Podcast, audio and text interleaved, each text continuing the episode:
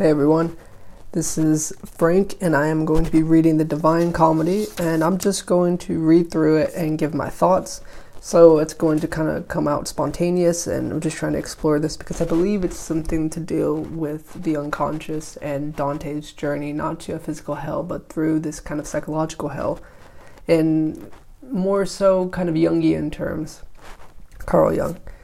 So let's start off with the Divine Comedy, Hell, Canto 1 in the midway of this our mortal life.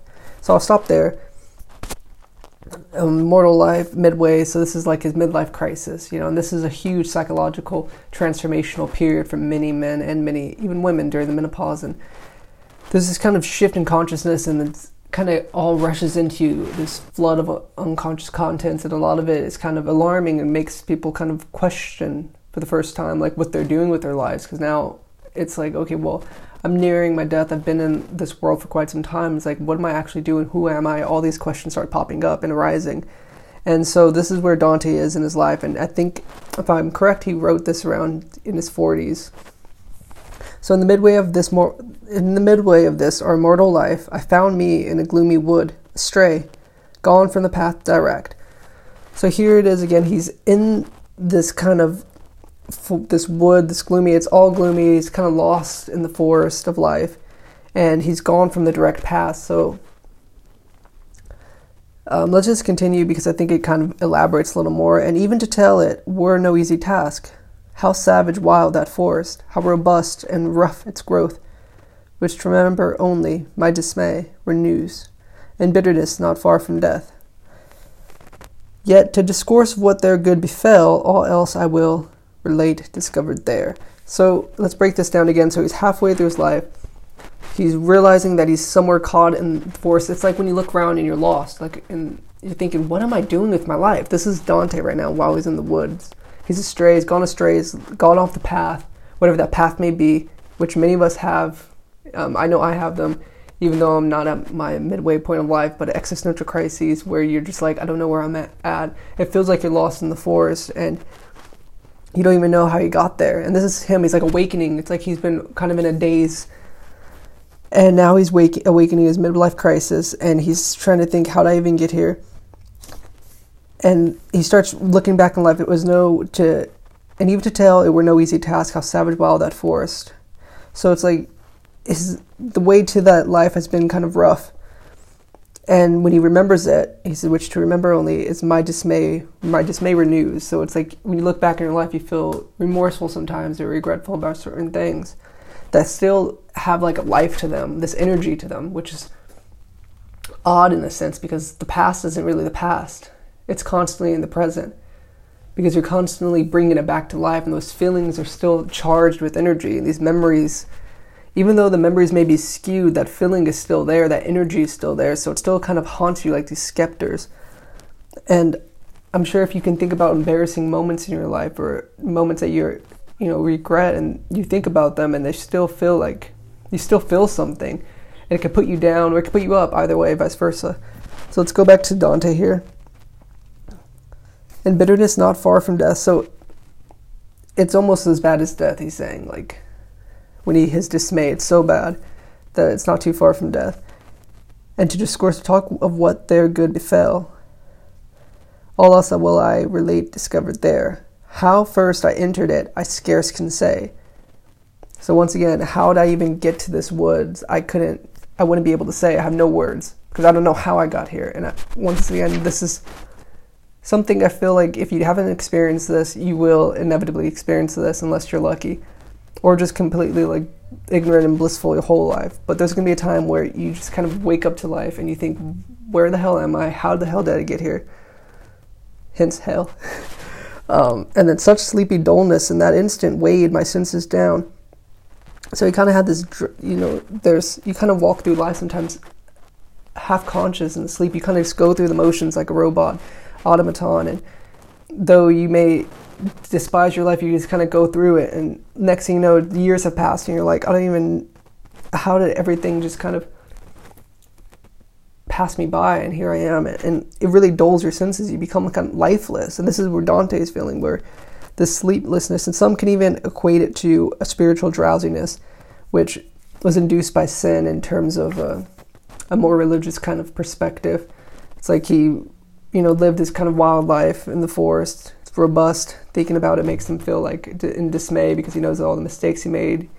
And then during that time, he kind of dulled his senses and became blind to his own actions and immoral deeds. Some could think of that if you're looking at religious point of view, but I'm, I'm looking at, at it more in that terms of where you don't have to be religious and you just you still feel that kind of uh, dullness and when you just kind of walk through life and you think why the why am I doing the things I'm doing where did I how did I get here and I didn't even seem to pay attention to it. And it's because like your senses you're kind of sleepwalking through life and this is where Dante's realizing it. So let's return back to the original paragraph Canto 1 verse 10 how first I entered it I scarce can say. Such sleepy dullness in that instant weighed my senses down when the true path I left. So this is why people think because Dante was re- religious, and this is why some think it is religious because there's a true path. But even though you don't have to be religious, you can have a spiritual path, a spiritual journey to the higher self. If you're talking still like in Jungian terms. And the minute he left that path, he fell into sin, fell out of touch with himself, and became dull to everything. But when a mountain's foot I reached, where it closed the valley, valley that had pierced my heart with dread. So he reached the mountain's foot, the mountain, he looked up where he had to ascend. And then you, people talk about walking on the valley of death, you know. So he's on this valley, and he looked up, pierced his heart with dread because, you know, looking up, seeing that ascent, that that journey he's going to have to make, in order to strive towards his higher self to get to this kind of higher level of consciousness. And it's not an easy journey. So I looked aloft, saw his shoulders broad, already vested with that planet's beam. And he here he's talking about the sun in a symbolical sense. Who leads all wanderers safe through every way. Then was a little respite to the fear, then in my heart's recesses deep had lain. All of that night, so pitifully passed, and as a man with difficult short breath. So here, let's just stop for a little before I get too ahead of, ahead of myself. So he saw the sun, which typically is the light in a way. If you really think about the sun, people associate even Jesus Christ with the sun and all these gods, old, you know, pagan gods. A lot of people worshipped a sun because it leads you safe because it gives you light. It's a light. You know, light, the inner tunnel. So here it is, the light that's helping him. It's giving him a little bit of relief from the fear he's feeling. And it's going back to his past in a way of all that night. So this is like during those dark moments, those dark times in life we all feel, he still had that sun, aka that light in him that was still, or the flame, if you want to say, that eternal flame that's part of the self that's still flickers and guides you even during your darkest of moments and darkest of times. It's, some can equate it to God, and this is what Dante's talking about when he's talking about the sun. So let's return. All of all of that night so pitifully passed, and as a man with difficult short breath, this is his talking about his age now. He's forespent with toiling, scaped from sea to shore, turns to the perilous wide waste and stands at gaze. So once again, his whole life is working. He's tired. He's old. He knows that there's a dangerous journey ahead of him, and he stands at gaze. He stands at the mountain. He sees it, and he's kind of shocked. He's kind of nervous. He's kind of worried. He's already feeling exhausted looking at it and he hasn't even started the journey and he's like i know this is going to be tough especially someone at my age during all this time this hard work i've already put in my body's drained i'm spiritually drained i'm mentally drained etc etc he doesn't even know where to start really. Even so so let's go right back. So turns to the perilous wide waste and stands at gaze. Even so my spirit that yet failed struggling with terror turned to the views turned to view the straits that none hath passed and lived. So this is interesting because he's he's saying he's struggling with terror as he looks at this mountain passes and he turns to view it And he's saying none have passed this part and lived. So some could think of this almost like a psychological journey or even a trip he's about to get ready to go to the underworld, let's say. Or sent to this other consciousness in a way.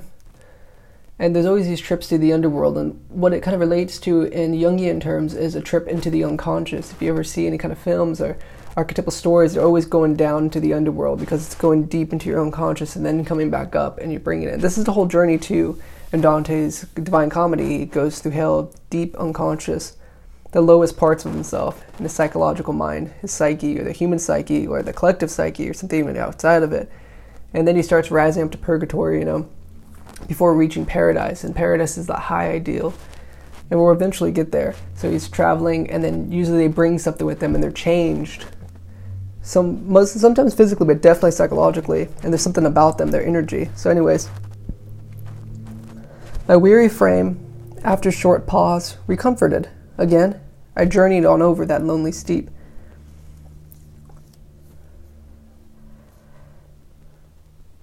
So he took a quick break before he went back and tried to walk over that steep by himself, lonely steep. It's a lonely journey to go up there, and I tend to, I could be wrong. Once again, I'm not an expert at this, but I, I'm trying to just think about this spontaneously without looking too much into it at the moment and just see what initially comes up. And one of the things that comes up is the, I'm paraphrasing here because I don't have the exact verse, but there's a verse in the Bible where Jesus mentions that the path to heaven or through to him is like trying to go through the eye of a camel while you know the gates of hell are as wide as like an ocean or something like anyone can get through but if you're trying to get to this other path it's very lonely it's very difficult and this is kind of what i'm associating this with dante when he talks about a lonely journey up a steep up a hill. It's hard it's hard work and it's lonely. Most people are going to be this because it's challenging. It's challenging to be any kind of religious um, idea. If you're not religious but you want to hold yourself to a higher standard and have values and ideals and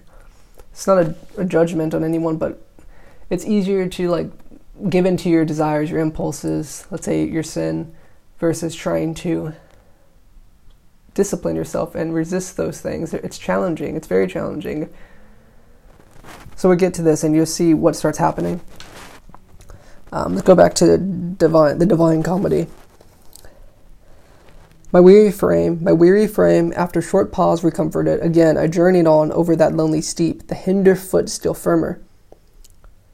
Scarce the ascent began, when lo, a panther, nimble, light, covered with speckled skin, appeared. So this is the this is kind of interesting because most the the animals that are going to appear tons of people have different interpretations so i'm just going to give my own you can probably think of them yourselves but at the end of the day they are symbolizing certain you know beasts these impulses instincts these desires that are within us. And we can associate them to us like beastly impulses beastly pleasures and desires that you know have their way with us. So he's barely starting the ascent when suddenly a panther appears. And then the panther can is often referred to as you know different kinds of worldly pleasures. And let's just continue right now. So just think, put that in mind. So a panther, nimble, light, and covered with speckled skin, appeared, nor when it saw me vanished. Rather strove to check my onward going, that oft times with purpose to retrace my steps I turned.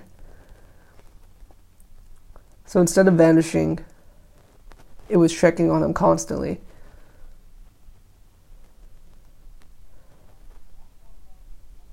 and he's talking about he's he turned around he's, he keeps going back to it. Like he's starting to make that journey up the hill and doing the right thing. And then worldly pleasures let's go with that kind of allegory pulls him back. And i think that always happens with many of us. We start i know for me I, I can only speak for myself but you can associate whatever you guys are doing. But for instance me personally i'm going to be talking more in religious terms so you can apply this to anything, but religiously, religious wise, let's say I'm trying to be more um, saintly or follow the the works and ideas of Jesus, and let's say the Judeo-Christian values, where I'm trying to do the right thing and I'm making progress and something as simple as let's say masturbation, pornography. I'll I'll go and go or even let's just stick with one before it gets too complicated. And I'm doing great for about like you know a week or so, sometimes even more. And then the panther, let's say that that beast that impulse starts creeping around and starts peeking in your psyche and you start getting these images and these impulses and these desires and you're trying to fight it. And a lot of times you end up res- not uh, resisting and just giving in. And then you like start back down and you go back down the hill. And then you try again and then go back again. And this is kind of what's happening with dante. He's starting to go up that hill then he turns back around go, goes up and then the panther kind of uh, forces him to turn back around so let's get back to dante's inferno the hour was morning's prime and on his way, aloft the sun ascended with those stars.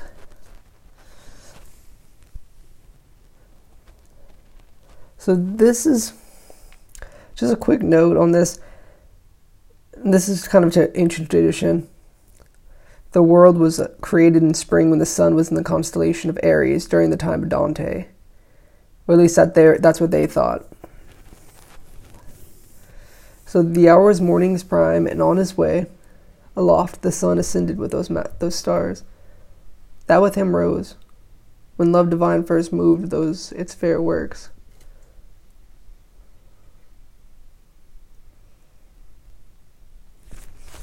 So, I think this is kind of an idea about the world. I may be wrong. I'm just trying to figure this out. Let's see. So the hour is morning's prime, the start of the day and the sun came up with the stars, and with him rose divine love. And it moved those fair works. So this is kind of like an allegory to life once again, or to God and the Creator. So that with joyous hope all things conspired to fill me. The gay skin of that swift animal, the matin dawn and the sweet season. Soon that joy was chased, so it was like once again the beginning. He felt great. Everything moved. Divine love moved in him. He felt joy. He felt happy. Didn't even mind that animal. But that joy was gone, and my new dread succeeded when in view. So this is talking about Dante's. Uh, once I got to the end of it, Dante has overcome that beast, whatever that one specifically is. It's referred to so many different things. So he got over that beast he was able to incorporate it. You know, they gave the the happy skin of that swift animal, the dawn, the sweet. It, the hope filled him up, divine love. So he felt God's love that helped him ascend that, helped him get past that animal. And just when he thought he was, everything was good, everything was happy, the new dread succeeded, and in view came a lion. And lions usually represented with pride. So it's almost as if he got over these pleasures, but then became very prideful in himself. And now this new beast was starting to haunt him and take hold of him. So let's get back to that. Soon that joy was chased, and by new dread succeeded. When in view a lion came against me, as it appeared, with his head held aloft and hunger mad, that even the air was fear struck. So he, here you go. The pride is there, and he's going to have to face that. But if that wasn't worse, or wasn't bad enough, a she wolf was at his heels who in her leanness seemed full of all wants, and many a land hath made discons- disconsolate ere now. Sorry if I didn't get that right, but she wolf is and leanness is kind of a saying this kind of satiation, this desire, this need to constantly get filled up, and this is associated with like lust because you have a lust for various things, whether it be sex or food or money. It's just like you never have enough. You're constantly feeling lean and starved, and you keep filling yourself. So he has pride and he has a she wolf that are two associated with one another. That's difficult, obviously, after he just passed his first beast, which was something that seemed rather simple or seemed daunting at the time. Now, these are far more dangerous kind of creatures and dangerous, let's say, vices that really get most people. So now this is the next step, which is going to be interesting for him. So here he goes again. So a she wolf was at his heels, who in her leanness seemed full of all wants. and many a land hath made disconsolate here now. She with such fear overwhelmed me, at sight of her appalled, that of the height all hope I lost.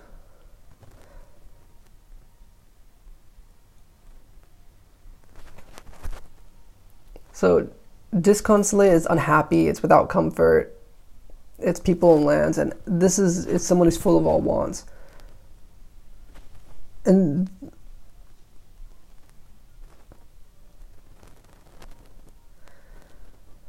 the reason this is this does is that when you want so much, you you're tempted, and no matter how much you get, if you're constantly in this desire, this need for want, want, want more, and more, and more, and more, and more, you're you're constantly restless. You're out without comfort. You're unhappy, and it ruins people and lands. People fall into decadence, depression. This is the thing that he is experiencing. So, his fear is overwhelming him. So he wants more, and he's prideful now. As one who, with his gain elated, sees the time when all unwares is gone, he inwardly mourns with heart gripping anguish such was I, haunted by that fell beast, never at peace. So, this is kind of for Dante too. So he got past first part. He became prideful. He became he wanted more and more kind of extreme wealth. I mean greed, lust, etc. And no matter how much he could gain over time, it just kind of disappears. It's never enough. And Dante describes it as a heart gripping anguish. And then he was haunted by that beast, never at peace. So he was worried um, because, well, not, of course, he's worried now, but you're haunted by that. It is constantly forcing you to want more and more and more, and you're never satisfied and never at peace, like he says. And who coming over against me by degrees impelled me where the sun is silence rest?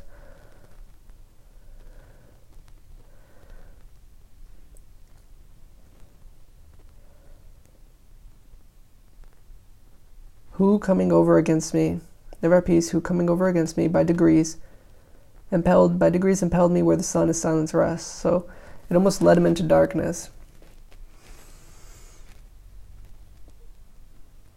This beast. Let's continue with Dante. While to the lower space, with backward step, I fell. My kin discerned the form of one whose voice seemed faint through long disuse of speech. When him in that great desert I espied, Have mercy on me, I cried aloud, Spirit or living man, whatever thou be.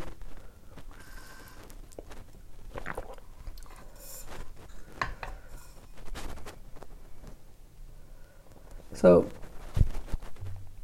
this is quite interesting.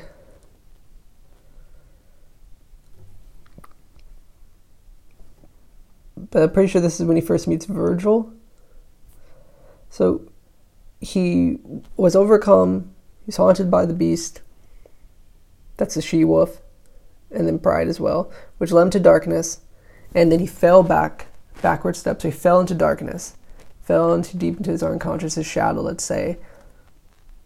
And then while when he fell there, then he finally found someone, a spirit guide of it, a way that tried to help him out when he was in that great desert. And there's always this allegory of the desert. You could think of people wandering in the desert as the Moses and the Israelites, and there's a lot of other examples in religious texts and myth- mythology where the desert's kind of like this place where in in the psyche and it's always before a transformation it's like this toil that you have to go through and then you're kind of guided out of the desert into a promised land so here he is in a dark desert and he's finding a mentor to try to lead him out, but he has to go through hell first in order to get to heaven.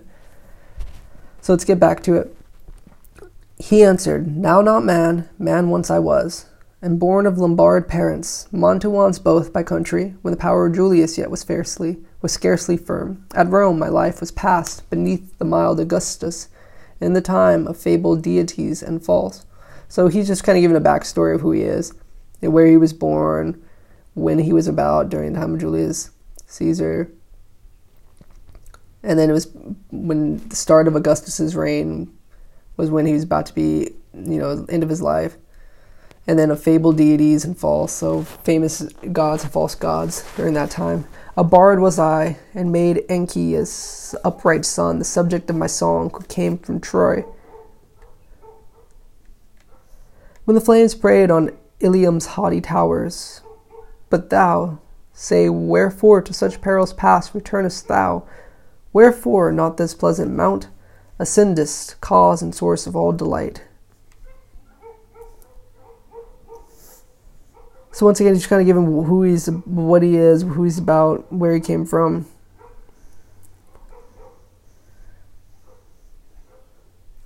And art thou then that Virgil, that wellspring from which such copious floods of eloquence have issued? And here's Dante playing the guessing game, saying, "Aren't you Virgil? You know all that you, eloquence just flows out, and we're just kind of saying, oh yeah, drink from the the copious waters of eloquence of Virgil. I with front abashed replied, Glory and light of all the tuneful train, may it avail me that I long with zeal have sought thy volume, and with love immense have conned it over, my master thou and my guide. Here's Dante's like fanboying out. If you just met your your favorite person you look up to, your ideal whether it be from like you can meet them now or in the past, and you think, wow, you know, he's geeking out, like, oh my gosh, it's you. I love you so much. I can't get enough of you. You're the master. Please be my guide. Thou he from whom alone I have derived that style, which for its beauty into fame exalts me. And here he's like, I've copied your style. You've inspired me. Your, you know, your style, the way you wrote, brought me to where I'm at now. See the beast from whom I, whom I fled. Oh, save me from her, thou illustrious sage. So now, after he's praised him, he's like, Oh, by the way, I have this beast that's chasing me. Please help me out. So he, this is now he's asking his mentor to help him to defeat this certain you know, desire, this beast. He's describing her to be the she wolf when it, it's these impulses, these desires, lust, avarice, greed, always wanting more. The she wolf. For every vein and pulse throughout my frame, she hath made me tremble. He soon as he saw that I was weeping answers. Now he's crying, like, I can't do it. I, I can't do it alone anymore. I need help. I need assistance. I don't know what to do. I don't know how to get past this. But please, I feel like you know how, because you're Virgil, you're the man, you're the master. And so here's he here's Virgil talking. He soon as he saw that he, when he saw Ver, Dante crying, he's like, "All right, I guess I better talk before this guy won't. If I don't talk, he'll just keep crying." Thou must needs another way pursue if thou wouldst escape from out that savage wilderness. So he's saying you must need another way if you were to escape from the wilderness. You need another way to escape from the wilderness. This beast at whom thou criest, so she wolf who he's crying about, her way will suffer none to pass, and no less hindrance makes than death. So, in a way, it's saying that Dante has to admit his sins. I know it sounds weird, but it's like if you want to escape from out of this, you must see the hideousness of sin and its inevitable consequences, and then climb the mount of purgation before you can approach the throne of God. So, a beast whom thou criest, her way will suffer none. To pass and no less hindrance makes than death. So bad and so accursed in her kind the never sated is her ravenous will. Still after food, more craving than before. He's telling him more about what the, he knows about the she-wolf. She's bad. She's cursed. She's never sated. She's never satiated. She just constantly wants more. The willpower she has is strong. It takes a hold of so many people. Even after eating more, eating it craves even more than before. It just keeps wanting more and more and more. And I think we all know this. Well, maybe not know this feelings, but we know of these people you know the ones we typically associate with people who are very wealthy, for instance, that they accumulate so much money, but they just keep wanting more and more, and nothing's really making them happy. And the more money they accumulate, the more they want, and it's just like this constant striving towards kind of nothingness. And this is something Dante's caught in, and Virgil's trying to help him out. To many an animal in wedlock vile, she fastens. So to many, she's married she fastens herself, she attaches herself to so many people. and shall yet to many more. So you're saying she's already been, she's already attached, married herself to so many people. So many people are married to the she wolf. They can't get rid of her, and she's gonna accumulate more spouses. if we stay with that kind of allegory, is doing this metaphor. Until that greyhound come, who shall destroy her with sharp pain. Now the greyhound is kind of interesting. Because the greyhound's a lot of different things. Uh, and when you look at so the greyhound's interesting. They have people think it's a certain kind of person but others have said like it could be you know an angel or even jesus.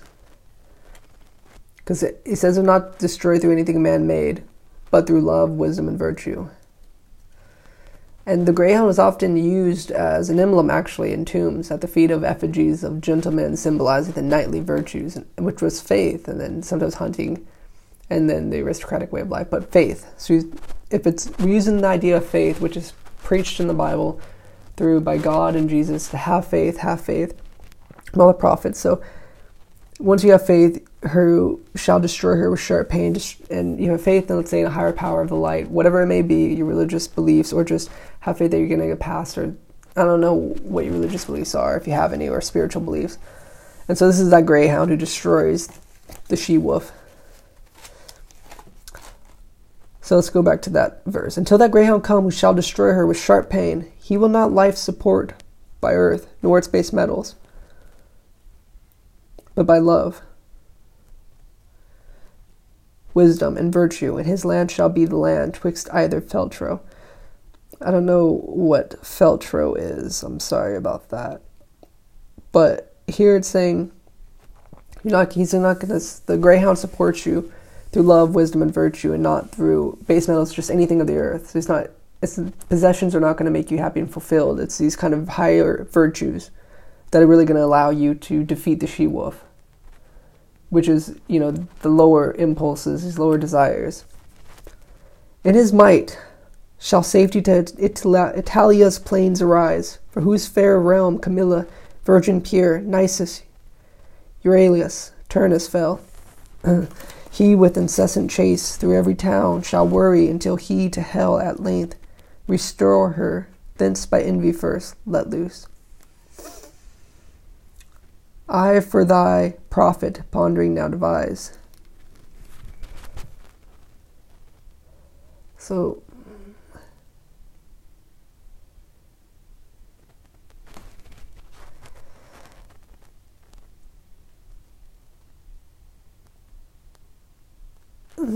so I'm still trying to think about this kind of idea of the greyhound.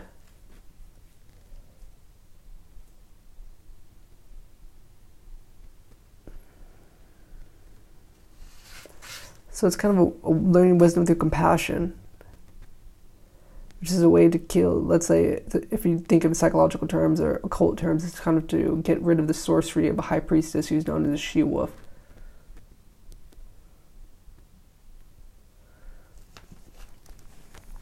And that's what Jesus teaches compassion. And through compassion, you learn wisdom and faith and all these different things. Because you don't have to be have wealth, you don't have to have intelligence to be compassionate. You don't have many skills, but through compassion, you're able to elevate yourself. Though he should restore, um, I for thy you profit pondering now devise, that thou mayest follow me, and I thy guide. So,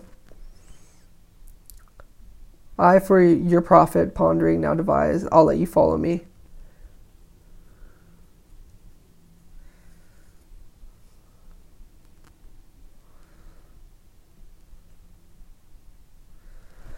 So yeah, Don Virgil's telling him that for his profit, um, for his for his benefit, he'll he'll allow him to follow him, allow Dante to follow Virgil.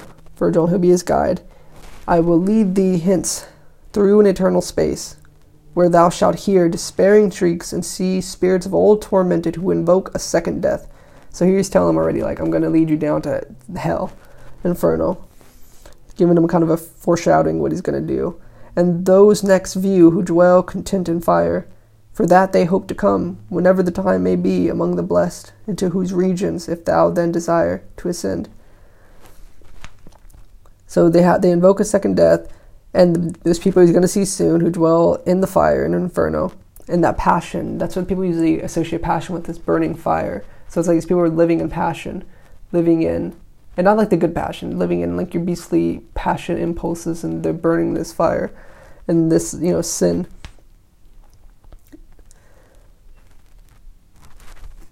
And it's interesting it says content. So it means like they're okay with living in that, and possibly they don't know any better. But then he says, for that they hope to come, whatever the time may be, among the blessed. So they hope that they can eventually. Who dwelt for that they hope to come, whatever the time may be, among the blessed, and to whose regions if you then desire to ascend. A spirit. Oh, so here it's given a more foreshadow. A spirit worthier than I must lead you, in whose charge when I depart thou shalt be left. So he's saying that these people, they're hoping that they can eventually become one of the blessed and get out of hell. And then if it's up to Dante, if he desires to get out of hell, if he doesn't want to be content with the fire, which many are, get trapped in the under the underworld, they get trapped in the passions, get trapped in their sins, get trapped by these beasts, and they get content just being in, immoral, let's say. But if he decides he wants to ascend, then Virgil's saying, I can't lead you because I can't even get there. So he, this is when, if you're familiar with the story, Beatrice becomes his guide. So she, that spirit's worthier than him to lead. So he's like, I'm going to pass you off and she's going to lead you. Whose charge I when I depart, thou shalt be left. You should be left. For that Almighty King who reigns above, this is, I think, an allegory to Jesus, and this is interesting too because Beatrice is kind of is a symbol for also Sophia, and if you know Sophia, Sophia is, a, is wisdom. So she's spiritual and divine wisdom who leads him through paradise, while Virgil is representing earthly wisdom. So there's a difference. Earthly wisdom's great, but it's not on the same level as spiritual wisdom, as divine wisdom, and that's Beatrice. So she'll lead them after. So he's going. Let's go back to this. So whose regions, if you then desire to ascend, a spirit worthier than I must lead thee, in whose charge, when I depart, thou shalt be left. For that Almighty King who reigns above, thank God, once again, a rebel to his law, adjudges me. And therefore hath decreed that to his city none shall, none through me should come.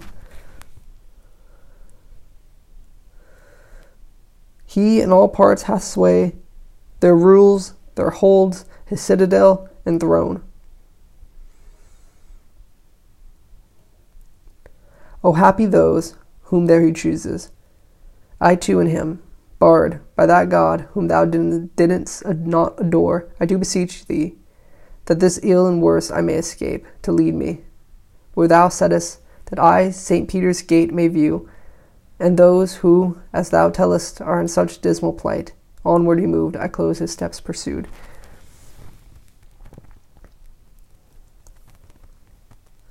So let's just break it down before we end. That's the end of the canto, by the way. So he's talking about God, who's a rebel to his law. You can't go through his city unless you go through Jesus, you know. And he's saying, Happy to, and to those who he did choose to be there in heaven. He's barred, he's blocked by that God because because he didn't adore him. And he hopes that he'll be able to escape where he's at too and maybe get to to paradise.